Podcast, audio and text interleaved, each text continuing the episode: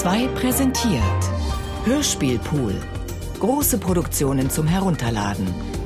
Mehr Informationen unter www.bayern2.de. Bayern 2. Hörbar mehr vom Leben.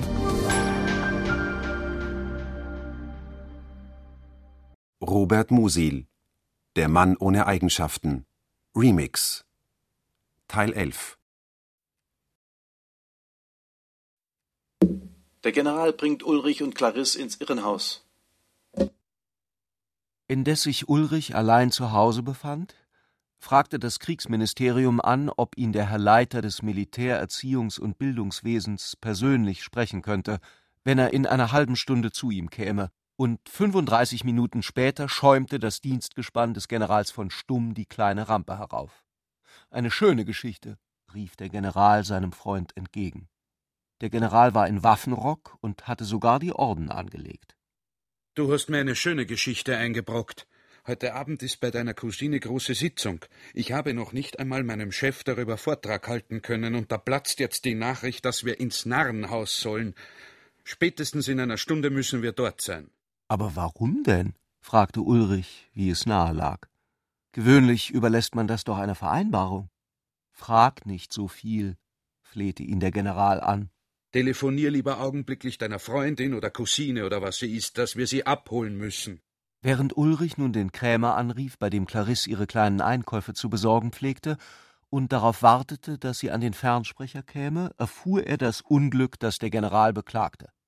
Dieser hatte sich, um Clarissens, durch Ulrich vermitteltem Wunsch zu willfahren, an den Chef des militärärztlichen Dienstes gewendet, der sich wieder mit seinem berühmten Zivilkollegen, dem Vorstand der Universitätsklinik, in Verbindung gesetzt hatte, wo Moosbrugger einem Obergutachten entgegenharrte. Durch ein Missverständnis der beiden Herren war dabei aber auch gleich Tag und Stunde verabredet worden, und Stumm hatte das mit vielen Entschuldigungen erst im letzten Augenblick erfahren, zugleich mit dem Irrtum, dass er selbst dem berühmten Psychiater angekündigt worden sei, der seinem Besuch mit großem Vergnügen entgegensehe. Mir ist übel, erklärte er. Das war eine alte und eingebürgerte Formel dafür, dass er sich einen Schnaps wünsche. In diesem Augenblick ertönte am anderen Ende der Fernsprechleitung ein jubelnder Kriegsschrei. Schön, sagte der General verdrießlich. Er sah nach seiner Uhr und rührte sich nicht vom Stuhl vor Hoffnungslosigkeit. Sie hatten indessen den Wagen bestiegen und waren im schärfsten Trab davongefahren. Ist deine Freundin wenigstens hübsch? erkundigte sich stumm misstrauisch. Plötzlich unterbrach er sich und prallte aus den schwankenden Polstern mit einer Geschwindigkeit gegen den Kutschbock, die ihm niemand zugetraut hatte. Sie Trottel, brüllte er gemessen ins Ohr der Ordonnanz, die als Zivilfuhrmann verkleidet die ministeriellen Pferde lenkte, und klammerte sich, hilflos gegen die Schwankungen des Wagens, an den Rücken des Beschimpften. Sie fahren ja einen Umweg. Der Soldat in Zivil hielt den Rücken steif wie ein Brett, empfindungslos gegen die außerdienstlichen Rettungsversuche, die der General daran anstellte, warf den Kopf genau um neunzig Grade herum, so dass er weder seinen General noch seine Pferde sehen konnte, und meldete stolz einer ins Leere endenden Senkrechten, dass der nächste Weg wegen Straßenarbeiten auf dieser Strecke nicht zu befahren sei, aber bald wieder erreicht sein werde. Na also, da hab ich doch recht, rief Stumm zurückfallend aus, teils vor der Ordonnanz, teils vor Ulrich den vergeblichen Ausbruch seiner Ungeduld beschönigend.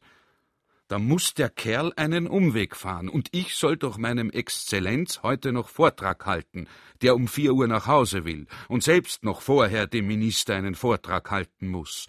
Seine Exzellenz, der Minister, hat sich nämlich für heute Abend persönlich bei Tutsis angesagt. Was du nicht sagst. Ich sag dir schon lang, es liegt was in der Luft. Ich bin doch für den Minister, falls er mich rufen lässt, schon angezogen wie ein Christbaum. Meinst du nicht, dass es zu peinlichen Zwischenfällen führen kann, wenn ich mich so in Uniform den Narren zeige? Was mache ich zum Beispiel, wenn einer meinen Rock beleidigt? Da kann ich doch nicht den Säbel ziehen und zu schweigen ist für mich auch höchst gefährlich. Ulrich beruhigte seinen Freund, indem er ihm in Aussicht stellte, dass er über der Uniform einen weißen Arztkittel tragen werde. aber er sich stumm noch von dieser Lösung zufriedengestellt erklärt hatte, begegnete ihnen Clarisse in großer Sommerkleidung, die ihnen von Siegmund begleitet ungeduldig auf dem Fahrweg entgegenkam. Sie erzählte Ulrich, dass sich Walter und mein Gast geweigert hätten, mitzukommen. Und nachdem auch ein zweiter Wagen aufgetrieben war, sagte der General zufrieden zu Clarisse, Gnädige haben, wie Sie da den Weg herabgekommen sind, ausgesehen wie ein Engel. Als er aber beim Tor der Klinik den Wagen verließ, sah Stumm von Bordwehr rot und etwas verstört aus. Die Irren begrüßen Clarisse.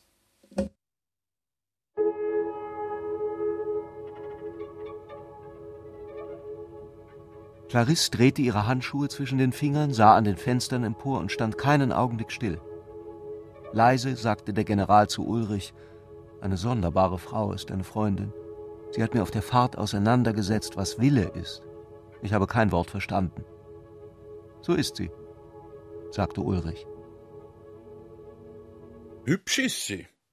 Wie ein vierzehnjähriges Ballettmädel. Clarisse ließ keinen Stein der Treppe und der Gänge außer Augen, und auch in dem kleinen Empfangszimmer, das mit seinen Stühlen aus verschossenem grünen Samt an die altmodischen Wartesäle erster Klasse auf Eisenbahnen erinnerte, war ihr Blick fast die ganze Zeit über in langsamer Bewegung. Da saßen die vier und sprachen anfangs kein Wort, bis Ulrich, um das Schweigen zu brechen, Clarisse mit der Frage neckte, ob ihr nicht schon davor grusele, Moosbrugger von Angesicht zu Angesicht gegenüberzutreten. Ach, sagte Clarisse wegwerfend, er hat ja nur Ersatzweiber gekannt, da hat es so kommen müssen. Der General wollte sich wieder zu Ehren bringen, weil ihm nachträglich etwas eingefallen war. Wille ist jetzt sehr modern, sagte er.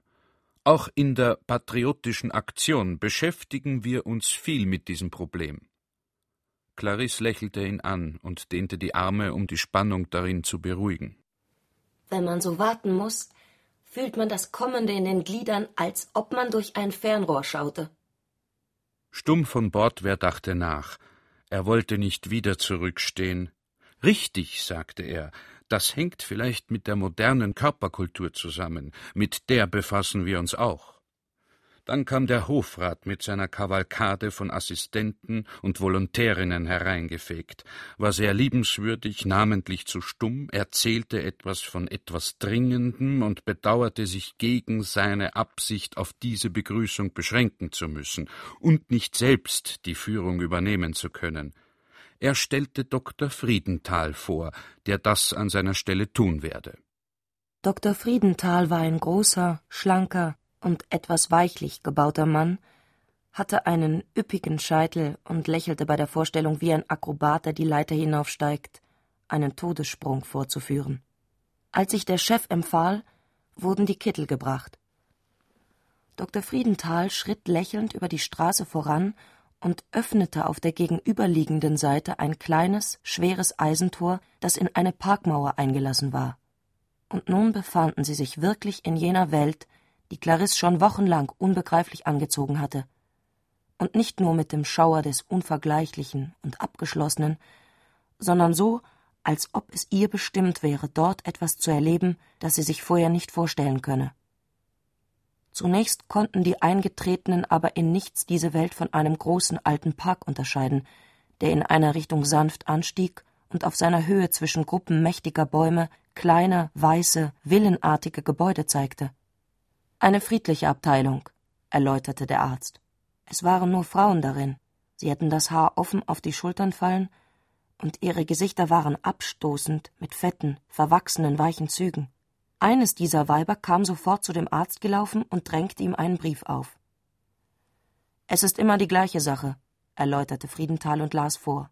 Adolf, Geliebter, wann kommst du? Hast du mich vergessen? Die etwa sechzigjährige Alte stand mit stumpfem Antlitz daneben und hörte zu. Du beförderst ihn doch gleich? bat sie. Gewiss, versprach Dr. Friedenthal, zerriss den Brief noch vor ihren Augen und lächelte der Aufsichtsschwester zu.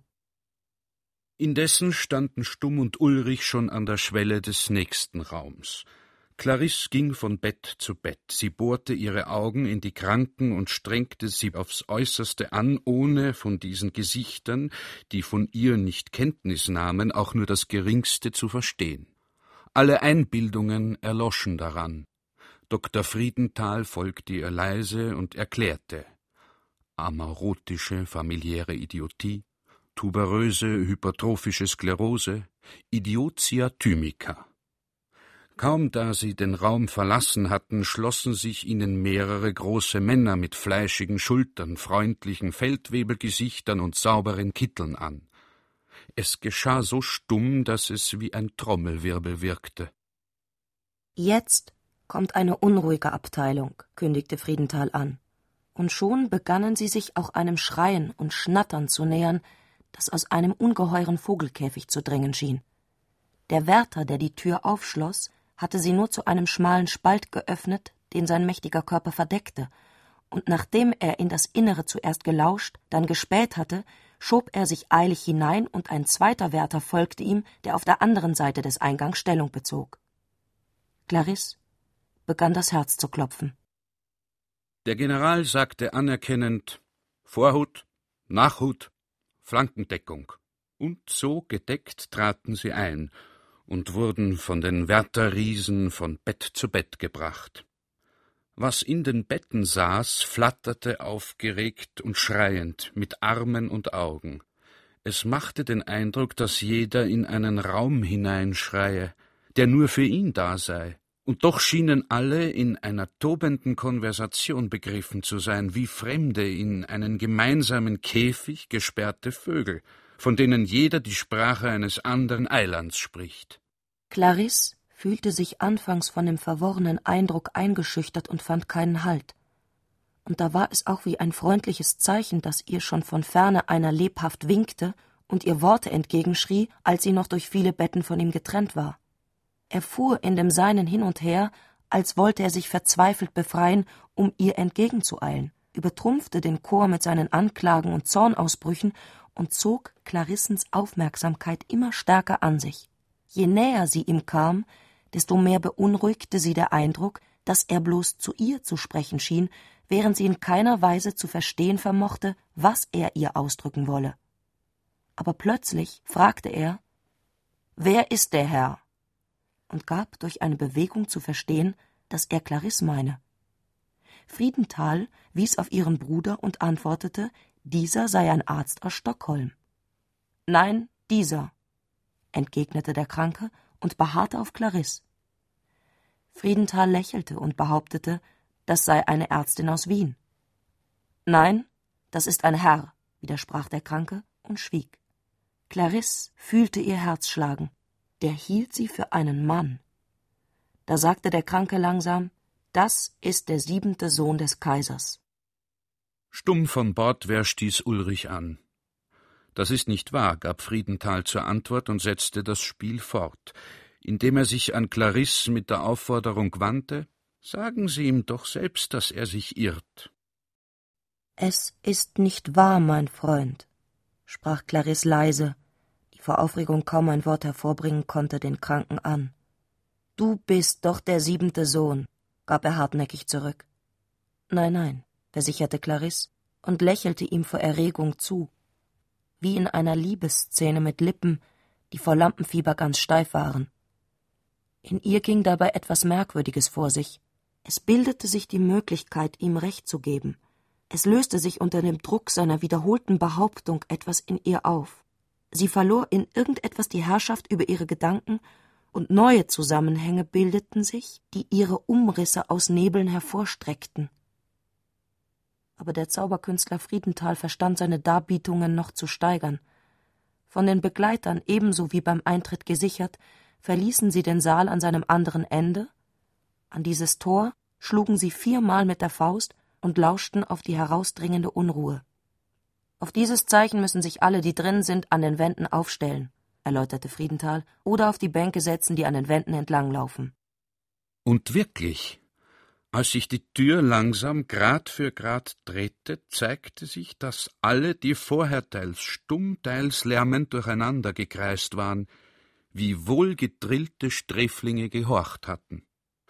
und trotzdem wandten die Wärter beim Eintritt noch solche Vorsicht an, dass Clarisse plötzlich Dr. Friedenthal am Ärmel fasste und erregt fragte, ob Moosbrugger dabei sei. Friedenthal schüttelte stumm den Kopf, er hatte keine Zeit. Er schärfte den Besuchern eilig ein, dass sie mindestens zwei Schritte Abstand von jedem Kranken zu halten hätten. Die Verantwortung für das Unternehmen schien ihn doch etwas zu bedrücken. Sie waren sieben gegen dreißig, in einem weltfernen, ummauerten, nur von Irren bewohnten Hof, von denen fast alle schon einen Mord begangen hatten. Fragen Sie ihn doch einmal, warum er hier ist, flüsterte Dr. Friedenthal Clarissens Bruder zu. Und Siegmund fragte den breitschulterigen Spitzkopf Warum bist du hier? Das weißt du sehr gut, war die knappe Antwort. Ich weiß es nicht, versetzte Siegmund, der nicht gleich locker lassen wollte, ziemlich albern. Also sag schon, warum bist du hier? Das weißt du sehr gut, wiederholte sich die Antwort mit verstärktem Nachdruck. Warum bist du unhöflich gegen mich? fragte Siegmund. Ich weiß es wirklich nicht. Clarisse freute sich darüber, dass der Kranke einfach erwiderte, weil ich will. Ich kann tun, was ich will, wiederholte er und fletschte die Zähne. Siegmund hatte es schwer, auf seinem Platz auszuharren, da der Irre nahe an ihn herangetreten war. Clarisse wünschte, dass dieser ihren Bruder an der Kehle packen und ins Gesicht beißen möge. Friedenthal ließ mit Befriedigung den Auftritt sich entwickeln und setzte erst, als der Kollege kein Wort mehr hervorbrachte, dazu an, das Zeichen zum Abbruch zu geben. Aber da war wieder dieser Wunsch in Clarisse, sich einzumengen. Irgendwie war er mit dem Trommeln der Antworten immer heftiger geworden.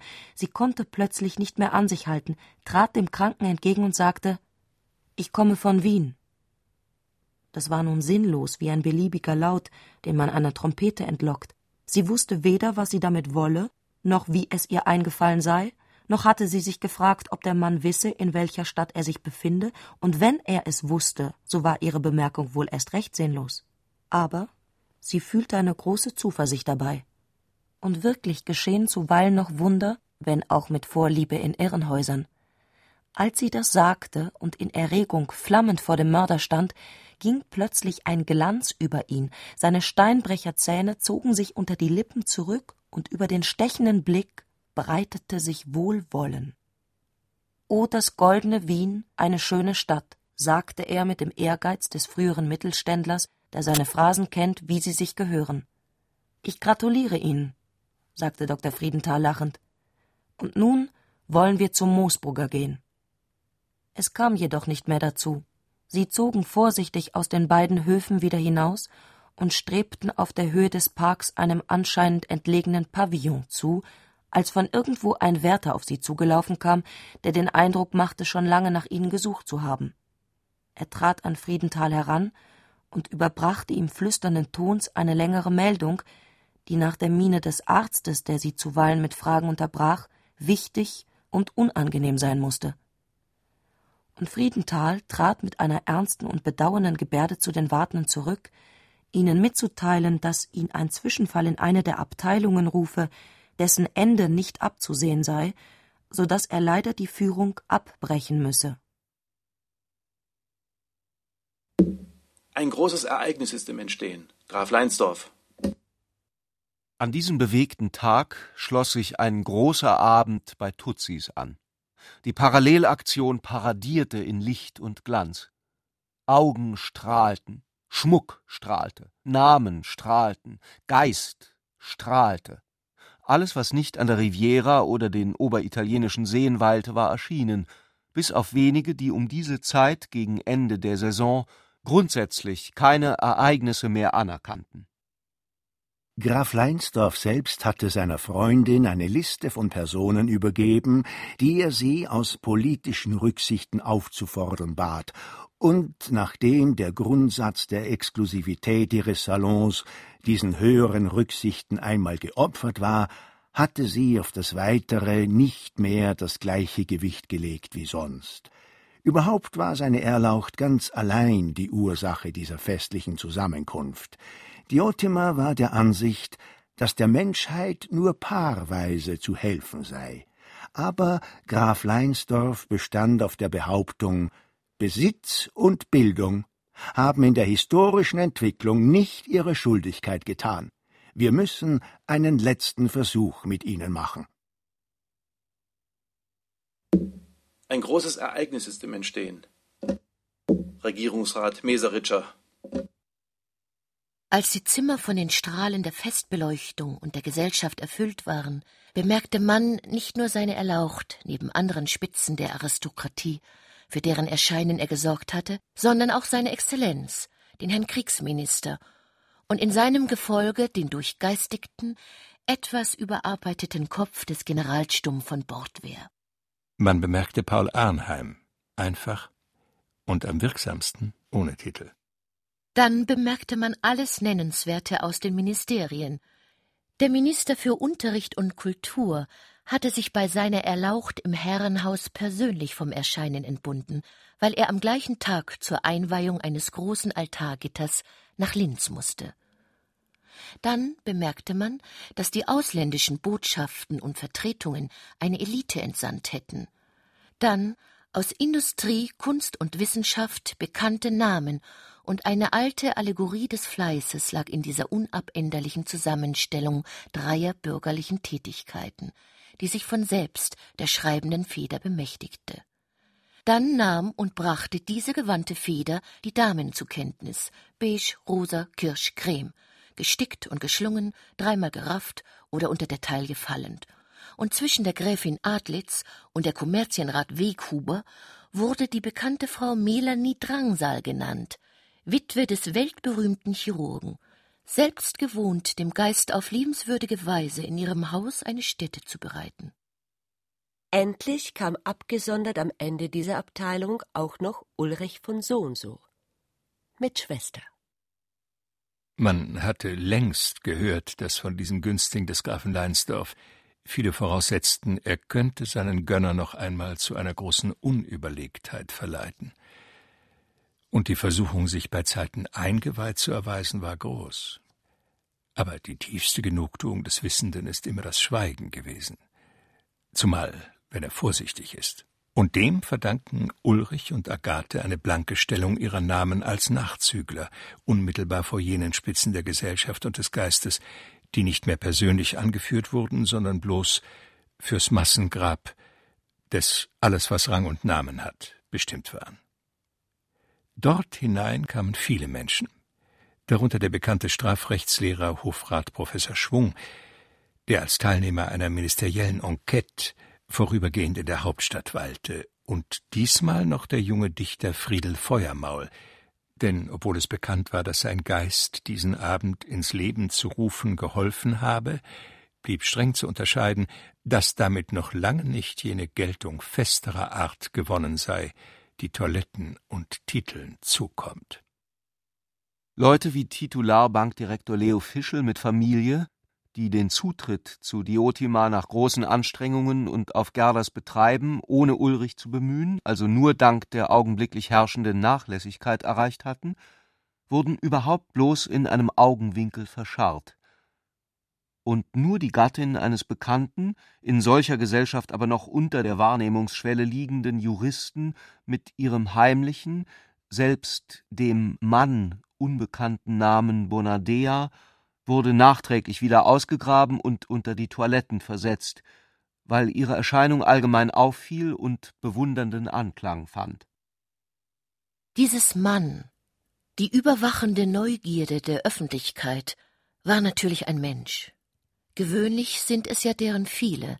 In der Metropole Kakaniens überragte aber damals einer alle übrigen. Und zwar war das Regierungsrat Meseritscher.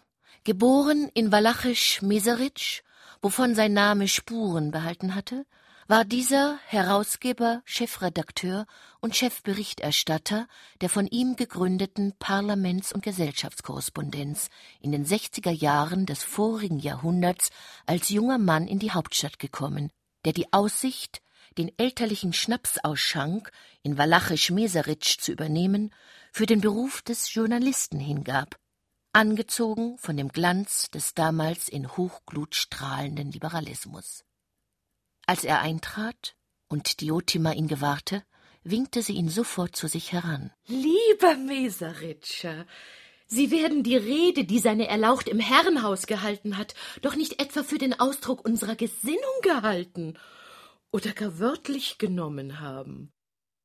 Seine Erlaucht hatte nämlich, zusammenhängend mit dem Ministersturz, im Herrenhaus nicht nur eine viel bemerkte Rede gehalten, sondern hatte sich dabei von seinem Eifer auch zu allgemeinen Betrachtungen hinreißen lassen, die auf unaufgeklärte Weise in einer Würdigung der Wichtigkeit der Presse gipfelten, worin er dieser zur Großmachtstellung aufgerückten Institution ungefähr alles vorwarf, was ein ritterlich denkender, unabhängiger und unparteiischer christlicher Mann einem Institut vorwerfen kann, das nach seiner Meinung in keiner Weise so ist wie er.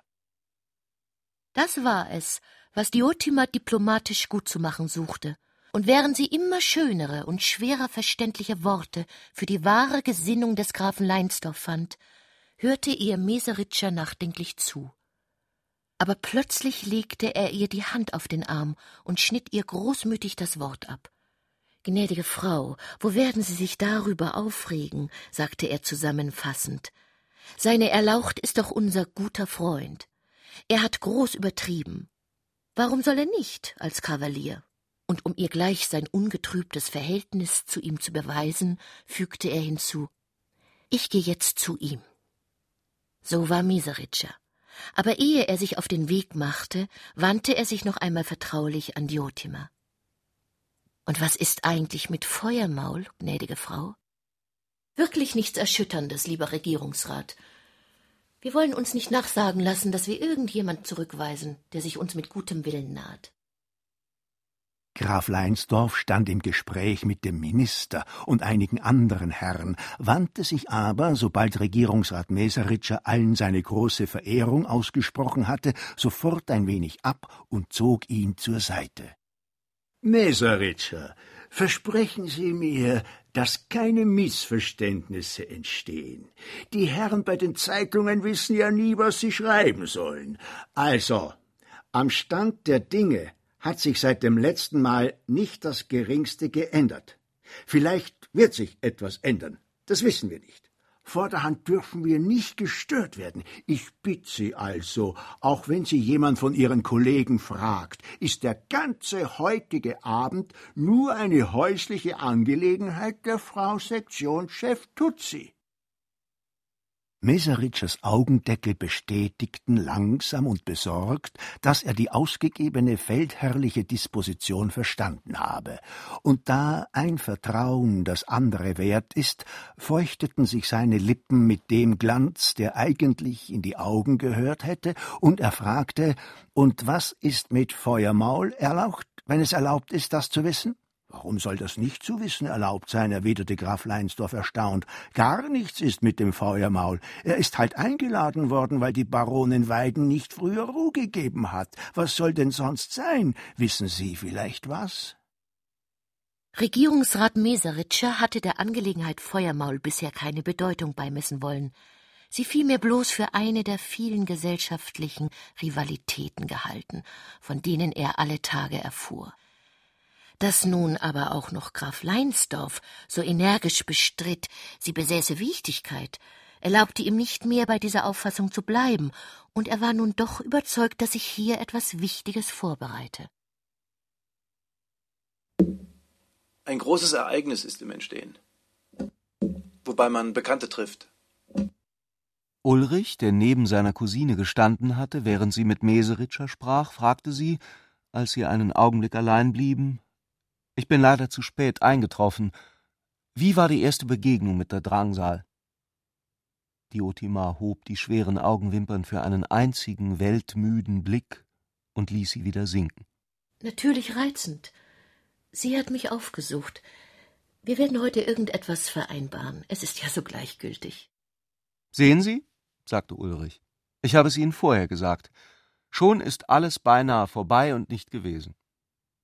Er hatte ein Bedürfnis zu reden, Als er nachmittags nach Hause gekommen war, war Agathe dagewesen und bald wieder fortgegangen. Sie hatten nur wenige kurze Worte gewechselt, ehe sie hierher fuhren. Agathe hatte sich die Gärtnersfrau geholt und sich mit ihrer Hilfe angekleidet. Ich habe sie gewarnt, sagte Ulrich. Wovor gewarnt? fragte Diotima langsam. Ach, ich weiß nicht. Vor allem. Es war die Wahrheit. Er wusste selbst nicht mehr, wovor nicht. Vor ihren Ideen, vor ihrem Ehrgeiz, vor der Parallelaktion, vor der Liebe, vor dem Geist, vor dem Weltjahr, vor den Geschäften, vor ihrem Salon, vor ihren Leidenschaften, vor der Empfindsamkeit und vor dem nachlässigen Gewährenlassen, vor der Maßlosigkeit und vor der Korrektheit, vor dem Ehebruch wie vor der Heirat. Es gab nichts, wovor er sie nicht gewarnt hatte. Ulrich blickte auf, und durch eine Lücke in dem geselligen Treiben, eine Art optischen Kanals, dem vielleicht auch schon Diotimas Auge gefolgt war, gewahrte er im übernächsten Zimmer Paul Arnheim mit Feuermaul im Gespräch, und Frau Drangsal stand wohlwollend daneben. Sie hatte die beiden Männer zusammengebracht. Arnheim hielt die Hand mit der Zigarre erhoben, es sah wie eine unbewusste Abwehrbewegung aus, aber er lächelte sehr liebenswürdig, Feuermaul sprach lebhaft, hielt seine Zigarre mit zwei Fingern und sog zwischen den Sätzen mit der Gier eines Kalbes an ihr, das seine Schnauze gegen den mütterlichen Euter stößt. Ulrich konnte sich denken, was sie sprachen, aber er gab sich nicht die Mühe, es zu tun. Er blieb in glücklicher Verlassenheit stehen, und sein Auge suchte seine Schwester. Er entdeckte sie in einer Gruppe ihm ziemlich fremder Männer, und etwas kühl Gefrierendes rann durch seine Zerstreutheit.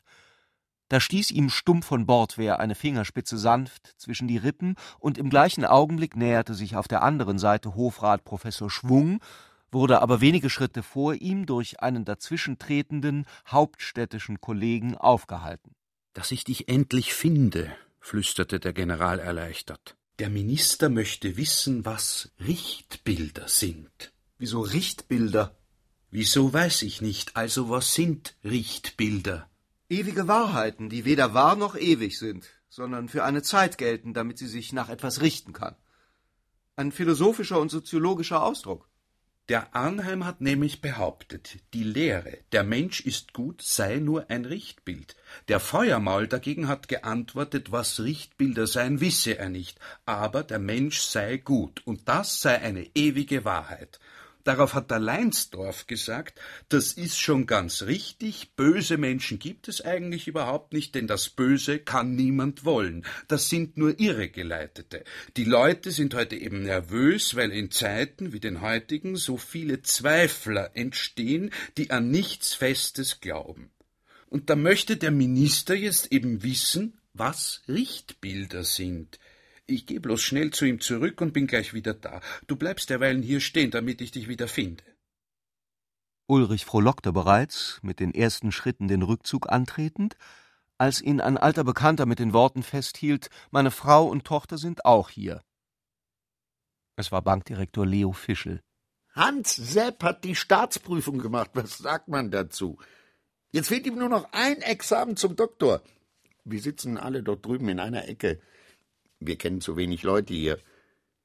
Übrigens, hat man Sie lange nicht bei uns gesehen. Ihr Herr Vater, nicht wahr? Hans Sepp hat uns die Einladung für heute Abend besorgt. Meine Frau wollte durchaus.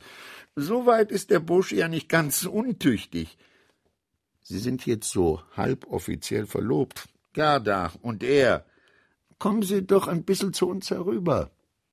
Es hatte sich irgendetwas Wichtiges unmerklich an Leo Fischel verändert, aber Ulrich verabsäumte es leider, dem nachzugehen und beeilte sich bloß, Gerdas Vater an die Gruppe des Sektionschefs Tutzi weiterzugeben. Dort war inzwischen stumm von Bordwehr beredt geworden, da er Ulrichs nicht habhaft werden konnte und mit einem so lebhaften Verlangen, sich auszusprechen, geladen war, dass es auf dem nächsten Wege ausbrach. Wie man den heutigen Abend erklären soll? rief er aus, die Frage des Hofrats Schwung wiederholend. Ich möchte sozusagen in seinem eigenen wohlerwogenen Sinn behaupten, am besten gar nicht. Das ist kein Witz, meine Herren. Ich habe heute Nachmittag eine junge Dame, der ich die psychiatrische Klinik unserer Universität zeigen musste, zufällig im Gespräch gefragt, was sie dort eigentlich will, damit man ihr alles recht erklären kann, und da hat sie mir eine geistvolle Antwort gegeben, die ausnehmend zum Nachdenken anregt. Sie hat nämlich gesagt, wenn man alles erklären soll, so wird der Mensch niemals etwas an der Welt ändern. In diesem Augenblick gewahrte Diotima, dass Arnheim den jungen Feuermaul zu der Gruppe seiner Erlaucht und des Kriegsministers führe und unterbrach als erfahrene Taktikerin alle Anknüpfungen, indem sie die gesamte Bedienung mit Erfrischungen in die Zimmer einbrechen hieß. Ein Vergleich? Seine Erlaucht hielt keineswegs die anderen Menschen für dumm, wenn er sich auch für klüger hielt als sie. Und er begriff nicht, warum diese klugen Menschen versammelt auf ihn einen so schlechten Eindruck machten. Ja, das ganze Leben machte auf ihn diesen Eindruck, als bestünde neben einem Zustand der Klugheit im Einzelnen sowie in den amtlichen Vorkehrungen, zu denen er wie bekannt auch Glauben und Wissenschaft rechnete, ein völliger Zustand der Unzurechnungsfähigkeit im Ganzen. Da tauchten immer wieder Ideen auf, die man noch nicht kannte, erhitzten die Leidenschaften und verschwanden nach Jahr und Tag wieder. Da liefen die Leute bald dem, bald jenem nach und fielen von einem Aberglauben in den anderen. Da jubelten sie das eine Mal seiner Majestät zu, und das andere Mal hielten sie verabscheuungswürdige Brandreden im Parlament, aber herausgekommen war noch nie etwas dabei. Wenn man das millionenfach verkleinern könnte und sozusagen auf die Ausmaße eines Einzelkopfes bringen, so gäbe es darum genau das Bild der Unberechenbarkeit, Vergeßlichkeit, Unwissenheit und eines närrischen Herumhopsens, das sich Graf Leinsdorf immer von einem Verrückten gemacht hatte, obwohl er bisher nur wenig Gelegenheit gehabt hatte, darüber nachzudenken. Unmutig stand er in der Mitte der ihn umgebenden Herren, überlegte, dass doch gerade die Parallelaktion das Wahre hätte an den Tag bringen sollen und konnte irgendeinen Gedanken über Glauben nicht hervorbringen, von dem er bloß etwas fühlte, das angenehm beruhigend war, wie der Schatten einer hohen Mauer, und wahrscheinlich war das eine Kirchenmauer. Komisch, sagte er, diesen Gedanken nach einer Weile aufgebend zu Ulrich, wenn man das alles mit einer gewissen Distanz anschaut, erinnert es einen irgendwie an Stare, wenn sie im Herbst zu Scharen in den Obstbäumen sitzen. Um den Kriegsminister und Feuermaul, den Arnheim zu ihm hingebracht hatte, war eine Gruppe entstanden, und in ihr führte Feuermaul lebhaft das Wort und liebte alle Menschen, während sich um Arnheim selbst, nachdem er sich wieder zurückgezogen hatte, an einer entfernteren Stelle eine zweite Gruppe bildete, in der Ulrich auch Hans Sepp und Gerda gewahrte. Man hörte herüber, wie Feuermal ausrief Man versteht das Leben nicht durch Lernen, sondern durch Güte. Man muss dem Leben glauben. Frau Professor Drangsal stand aufrecht hinter ihm und bestätigte Auch Goethe ist nicht Doktor geworden. Der Kriegsminister stand gleichfalls sehr aufrecht und lächelte ausdauernd, so wie er es gewohnt war, bei einer Parade die Hand lange dankend an den Kappenschirm zu halten.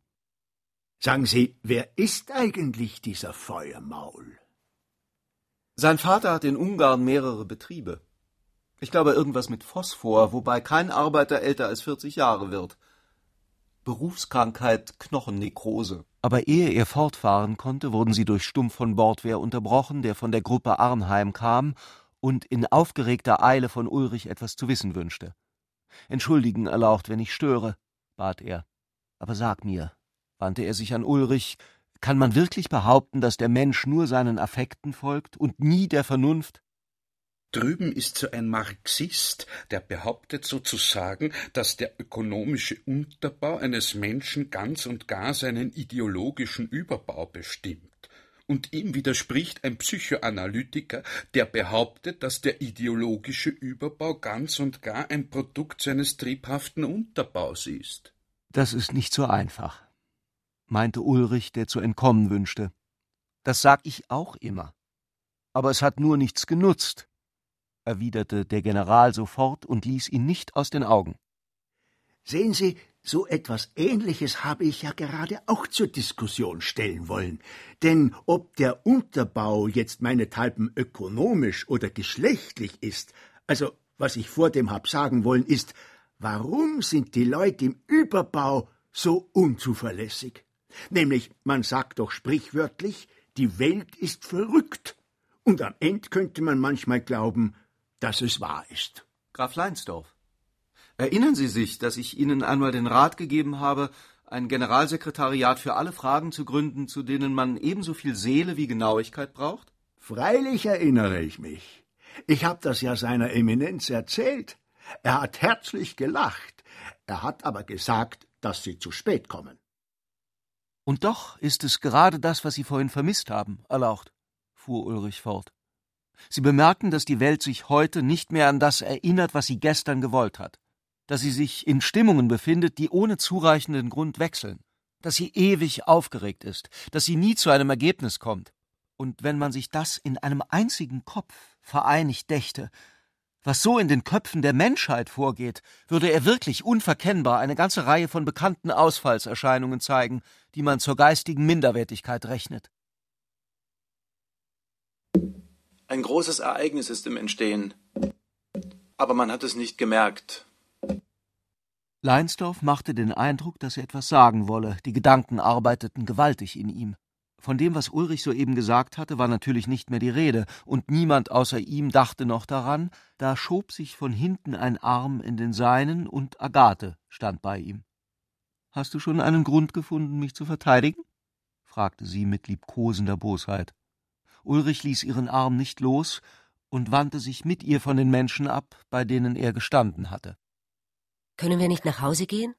fragte Agathe. Sie suchten einen Platz, wo sie allein sein könnten. Die Versammlung war jetzt richtig aufgekocht und trieb ihre Teilnehmer langsam durcheinander. Immer noch war im Ganzen die zweifache Gruppierung zu unterscheiden. Um den Kriegsminister war von Frieden und Liebe die Rede, um Arnheim augenblicklich davon, dass die deutsche Milde am besten im Schatten der deutschen Kraft gedeihe. Seine Erlaucht verteidigte dagegen im Gespräch mit einem anderen Frager die Bedeutung des Abends. Mein Verehrter, Sogar Revolutionen werden seit 1848 nur noch durch vieles Reden gemacht. Es wäre falsch, in solchen Unterschieden nichts als die erlaubte Abweichung von der Eintönigkeit zu sehen, die das Leben sonst hätte. Und doch wird dieser folgenschwere Irrtum beinahe ebenso oft begangen, wie von dem Satz Das ist Gefühlssache Gebrauch gemacht wird, ohne den die Einrichtung unseres Geistes gar nicht zu denken ist. Dieser unentbehrliche Satz trennt das, was im Leben sein muss, von dem, was sein kann. Er trennt, sagte Ulrich zu Agathe, die gesetzte Ordnung von einem eingeräumten persönlichen Spielraum. Er bedeutet in der üblichen Art Gebrauch das Eingeständnis, dass die Menschlichkeit in den Hauptsachen ein Zwang sei, in den Nebensachen aber eine verdächtige Willkür. Man meint, das Leben wäre ein Zuchthaus, stünde es nicht in unserem Belieben, ob wir Wein oder Wasser vorziehen, Atheisten oder Frömmler sein wollen. Und man meint nicht im geringsten damit, dass nun das, was Gefühlssache sei, wirklich dem Belieben überlassen bleibe. Vielmehr gibt es ja, ohne dass die Grenze eindeutig wäre, erlaubte und unerlaubte Gefühlssachen. Die zwischen Ulrich und Agathe war eine unerlaubte. Obwohl die beiden, die sich Arm in Arm vergeblich nach einem Versteck umsahen, bloß über die Versammlung sprachen und dabei in einer wilden und verschwiegenen Weise die Freude empfanden, nach ihrer Entzweiung wieder vereint zu sein. Darf ich dir sagen, was ich unter Moral verstehe? Bitte, erwiderte Agathe. Sie waren unter diesen Worten, dem Trubel auszuweichen, bis ans Vorzimmer gekommen, und Ulrich musste überlegen, wohin sie sich wenden könnten. Diotimas Zimmer fiel ihm ein, ebenso Rachels Kammer, aber er wollte beide nicht wieder betreten, und so blieben Agathe und er einstweilen zwischen den menschenleeren Kleidungsstücken stehen, die in der Diele hingen. Ulrich fand keine Fortsetzung. Ich müsste eigentlich noch einmal von vorn anfangen. Er hatte ihre beiden Hände gefasst. Die matt schimmernde Haut seiner Schwester, mit dem Geruch ihm unbekannter Pflanzen, die vor seinem Auge dem leicht ausgeschnittenen Kleid entstieg, verlor für einen Augenblick den irdischen Begriff. Der Stoß des Blutes klopfte aus einer Hand an die andere. Ein tiefer Graben unweltlicher Herkunft schien sie und ihn in ein Nirgendland einzuschließen. Agathe verstand ihn deutlich. Und es hätte sie glücklich machen müssen, dass zum ersten Mal die Schale um ihn ganz zerbrach und ihr harter Bruder, wie ein zu Boden gefallenes Ei, das Innere preisgab. In diesem Augenblick kamen Leute in das Vorzimmer und die Geschwister traten voneinander zurück. Soll ich dich wieder hineinbegleiten? Agathe sagte nein und sah sich nach einem Ausweg um. Ulrich fiel mit einem Mal ein, dass sie sich, um den anderen zu entgehen, nur in die Küche zurückziehen könnten. Dort wurden Batterien von Gläsern gefüllt und Bretter mit Kuchen beladen. Die Köchin wirtschaftete in großem Eifer, Rachel und Soliman harrten auf ihre Ladung, flüsterten aber nicht miteinander, wie es früher bei solchen Gelegenheiten geschah, sondern standen reglos auf getrennten Plätzen. Die kleine Rachel machte ihren Knicks, als die Geschwister eintraten. Soliman ließ bloß seine dunklen Augen stramm stehen, und Ulrich sagte Es ist drinnen zu heiß. Können wir hier bei euch eine Erfrischung bekommen? Er setzte sich mit Agathe an die Fensterbank. Wäre Ulrich in der Laune gewesen, ihre Schönheit mit der seiner Schwester zu vergleichen, so hätte es ihm auffallen müssen, dass Rachels schwarzer, einstiger Glanz wie ein Stückchen Kohle zerfallen war, über das ein schwerer Wagen hinweggefahren ist aber er achtete ihrer nicht. Sie war schwanger, und niemand wusste es außer Soliman, der ohne Verständnis für die Wirklichkeit des Unheils mit romantischen und läppischen Plänen darauf antwortete. Es ist ja vielleicht komisch, dass ich sogar hier in der Küche von Moral spreche, sagte Ulrich verlegen und fügte leise mit einem zuckend scherzenden Lächeln hinzu, aber es ist nur ein anderer Ausdruck für einen Zustand der Leidenschaft der sich gegen die ganze Welt bewaffnet. Er glaubte an Moral, ohne einer bestimmten Moral zu glauben. Moral ist Fantasie. Das war es, was er Agathe sehen lassen wollte. Und das zweite war, Fantasie ist nicht Willkür. Überantwortet man die Fantasie der Willkür, so rächt sich das. In Ulrichs Mund zuckten die Worte. Wenn er in dieser Sekunde nur noch ein wenig mehr gesagt oder die Hand auf sie gelegt hätte, so wäre etwas geschehen, wovon sie bald danach nichts mehr angeben konnte, da es wieder unterging. Denn Ulrich wollte nicht mehr sagen. Er nahm eine Frucht und ein Messer und begann zu schälen. Er war glücklich darüber, dass die Entfernung, die ihn noch vor kurzem von seiner Schwester getrennt hatte, zu einer unermeßlichen Nähe zusammenschmolz, aber er war auch froh, als sie in diesem Augenblick unterbrochen wurden. Es war der General, der mit dem listigen Auge eines Patrouillekommandanten, der den Feind im Biwak überrascht, in die Küche spähte. Entschuldigung, dass ich störe, aber bei einem Tete-à-Tete mit dem Bruder gnädigste kann es ja unmöglich ein großes Verbrechen sein. Man sucht dich wie eine Spähnadel. Ich sollte dich doch zum Minister bringen. Ich habe nämlich das Gefühl, dass auch deine Cousine durch die Zimmer irrt, dich zu suchen, und bin ihr nur dank meiner militärischen Ausbildung zuvorgekommen. Ich muss also die Zeit ausnutzen. Es ist nämlich nicht mehr schön, was drinnen vor sich geht. Man blamiert uns geradezu. Und sie, also wie soll ich das sagen, sie lässt halt die Zügel schleifen. Weißt du, was beschlossen worden ist? Wer hat beschlossen? Stumm machte eine vieles umfassende Gebärde. Der Feuermaul, den wir eigentlich nur eingeladen haben, damit, also wie soll ich das sagen, weil er ein Exponent des Zeitgeistes ist. Dieser Feuermaul ist mit den anderen in einen Streit geraten, und ehe man es hindern konnte, haben sie einen gemeinsamen Beschluss gefasst. Stumpf von Bordwehr wusste nur zu berichten, dass er in ein überaus lebhaftes Gespräch mit einem jungen Manne geraten wäre, dessen Beschreibung nicht ausgeschlossen erscheinen ließ, dass es Hans Sepp gewesen sei. Der Feuermaul hat dem anderen zugerufen, Sie möchten hassen, aber das können Sie gar nicht, denn die Liebe ist jedem Menschen eingeboren, oder so ähnlich war's. Und der andere hat ihm zugeschrien, und Sie möchten lieben? Aber das können Sie noch viel weniger. Sie, Sie. Genau kann ich's wirklich nicht sagen, denn ich habe mich wegen der Uniform in einer gewissen Entfernung halten müssen. Ja, was haben Sie denn beschlossen? Das kann ich nicht genau sagen, denn ich bin natürlich auch sofort verschwunden, und da waren Sie noch nicht fertig. Es ist irgendetwas zugunsten des Moosbrugger und gegen das Militär gewesen. Moosbrugger? Ja, wie denn? Du hast leicht lachen, aber mir bringt das eine so lange Nase ein, oder zumindest eine tagelange Schreiberei. In diesem Augenblick traten kurz nacheinander Arnheim, Diotima, ja sogar Tutsi und Graf Leinsdorf in die Küche. Arnheim war im Begriff gewesen, sich heimlich zu entfernen, denn die eingetretene Unruhe verführte ihn zu der Hoffnung, dass er sich diesmal noch einer Aussprache mit Diotima entziehen könne, und andern Tags wäre er wieder für eine Weile verreist gewesen.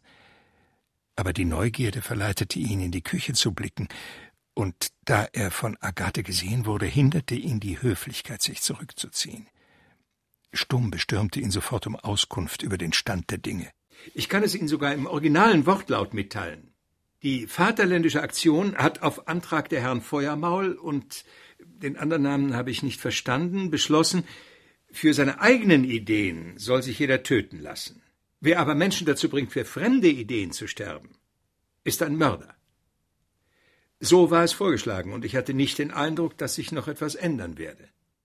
Diotima sah Arnheim am Fenster ihrer Küche stehen. Ein sonderbar heimlicher Anblick, nachdem sie während des ganzen Abends nur vorsichtige Worte miteinander gewechselt hatten. Der längst vorhergesehene Zusammenbruch des Konzils war ihr gleichgültig. Arnheims Untreue war ihr, wie sie glaubte, auch beinahe gleichgültig. Er sah ihr entgegen, als sie eintrat, und für einen Augenblick war das alte Gefühl da, lebender Raum, der sie verband. Aber sie erinnerte sich wieder, dass ihr Arnheim seit Wochen ausweiche, und der Gedanke, erotischer Feigling, gab ihren Knien die Kraft zurück, dass sie hoheitsvoll auf ihn zuschritt. Er hatte sich von den übrigen abgewandt, aber im letzten Augenblick machten er und Diotima eine Wendung, die sie zu Ulrich, General Stumm und den übrigen führte, die sich auf der anderen Seite befanden. Ein Wesen ist der Mensch, das nicht ohne Begeisterung auskommen kann. Und Begeisterung ist der Zustand, worin alle seine Gefühle und Gedanken den gleichen Geist haben. Aber die Stärke einer solchen Begeisterung ist ohne Halt. Dauer gewinnen die Gefühle und Gedanken nur aneinander in ihrem Ganzen. Sie müssen irgendwie gleichgerichtet sein und sich gegenseitig mitreißen. Der Mensch glaubt an Ideen nicht, weil sie manchmal wahr sind, sondern weil er glauben muss, weil er seine Affekte in Ordnung halten muss, weil er durch eine Täuschung das Loch zwischen seinen Lebenswänden verstopfen muss, durch das seine Gefühle sonst in alle vier Winde gingen. Ungefähr so sprach Ulrich, unter begreiflichen Protesten des Generals. Er sah in den Vorgängen des Abends, wenn sie auch nicht ohne Ungestüm waren und durch missgünstige Auslegung sogar noch folgenschwer werden sollten, nur das Beispiel einer unendlichen Unordnung. Herr Feuermaul erschien ihm in diesem Augenblick so gleichgültig wie die Menschenliebe, der Nationalismus so gleichgültig wie Herr Feuermaul. Und vergeblich fragte ihn stumm, wie man denn aus dieser überaus persönlichen Stellungnahme den Gedanken eines greifbaren Fortschritts destillieren solle. Melde eben, erwiderte Ulrich, das sei der tausendjährige Glaubenskrieg. Und noch nie seien die Menschen so schlecht gegen ihn gerüstet gewesen wie in dieser Zeit, da der Schutt des vergeblich Gefühlten, den ein Zeitalter über dem anderen hinterlässt, Bergeshöhe erreicht hat, ohne dass etwas dagegen geschähe. Das Kriegsministerium darf also beruhigt dem nächsten Massenunglück entgegensehen. Ulrich sagte das Schicksal vorher und hatte davon keine Ahnung. Es lag ihm auch gar nichts am wirklichen Geschehen, sondern er kämpfte um seine Seligkeit. Er versuchte alles dazwischen zu schieben, was sie hindern könnte. Darum lachte er auch und suchte die anderen durch den Anschein irre zu führen, dass er spotte und übertreibe. Er übertrieb für Agathe. Er setzte sein Gespräch mit ihr fort und nicht nur dieses letzte. Er errichtete in Wahrheit ein Gedankenbollwerk gegen sie und wusste, dass daran an einer gewissen Stelle ein kleiner Riegel wäre. Zöge man an diesem, so würde alles von Gefühl überflutet und begraben werden. Und eigentlich dachte er unausgesetzt an diesen Riegel. Diotima lächelte. Sie fühlte etwas von Ulrichs Bemühung um seine Schwester, war wehmütig gerührt, vergaß die Sexualwissenschaft, und etwas stand offen. Es war wohl die Zukunft. Jedenfalls waren es aber ein wenig auch ihre Lippen. Agathe dachte, warum spricht er mit allen? Er hätte mit mir fortgehen sollen. Er entwertet das, was er mir gesagt hat. Alles, was von Ulrich kam, tat ihr jetzt weh. Ich muss nach Hause gehen. Deine Schwester unterhält sich großartig, stör sie doch nicht. Der Arnheim legt sich tüchtig ins Zeug, ihr den Hof zu machen. Und was ich dir sagen wollte, alle haben jetzt keine rechte Freude mehr an den großen Gedanken der Menschheit. Du solltest wieder Schwung hineinbringen. Ich meine, die Zeit bekommt einen neuen Geist, den solltest du eben in die Hand nehmen. Wie kommst du denn darauf? Ich denke es mir halt so. Für Ordnung bist du doch auch, das sieht man ja an allem, was du sagst. Ist der Mensch mehr gut oder braucht er mehr eine starke Hand? Darin liegt ein gewisses heutiges Bedürfnis nach Entschiedenheit. Alles in allem habe ich dir ja schon gesagt, dass es mir eine Beruhigung wäre, wenn du wieder die Führung in der Aktion übernehmen tätest. Man weiß schließlich doch nicht, was sonst bei dem vielen Reden geschieht. Weißt du, was ich jetzt tue? Ich komme nicht mehr her. Die werden Recht behalten, die sagen, dass du nie eine wirkliche Kraft gewesen bist. Stumm war ärgerlich. Aber dann siegte seine Gutmütigkeit und er sagte abschiednehmend Diese Geschichten sind verdammt kompliziert. Ich habe mir geradezu manchmal gedacht, das Beste wäre schon, wenn über alle diese Unlösbarkeiten einmal ein rechter Trottel käme. Ich meine so eine Art Jeanne d'Arc, der könnte uns vielleicht helfen. Ulrichs Blick suchte seine Schwester und fand sie nicht. Als er Diotima nach ihr fragte, kamen Leinsdorf und Tutsi soeben wieder aus der Wohnung und teilten mit, dass ein allgemeiner Aufbruch stattfinde. Ich habe gleich gesagt, berichtete seine erlaucht aufgeräumt der Hausfrau, was die geredet haben, ist nicht ihre wahre Meinung gewesen. Und die Drangsal hat dann einen wirklich rettenden Einfall gehabt. Es ist nämlich beschlossen worden, die heutige Versammlung ein andermal fortzusetzen. Aber der Feuermaul oder wie er heißt, wird dabei irgendein langes Gedicht von sich vorlesen. Da wird es ruhiger zugehen. Ich habe mir natürlich erlaubt, wegen der Dringlichkeit gleich in Ihrem Namen zuzustimmen. Dann erst erfuhr Ulrich, dass sich Agathe plötzlich verabschiedet und ohne ihn das Haus verlassen habe. Man richtete ihm aus, dass sie ihn durch ihren Entschluss nicht hätte stören wollen.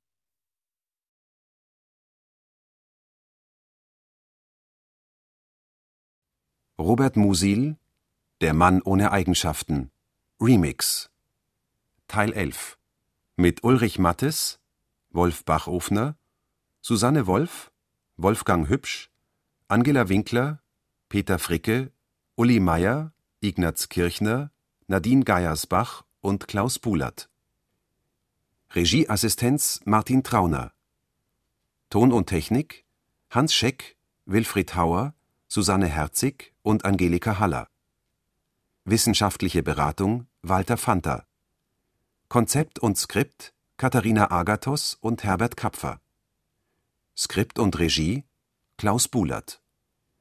Produktion Bayerischer Rundfunk 2004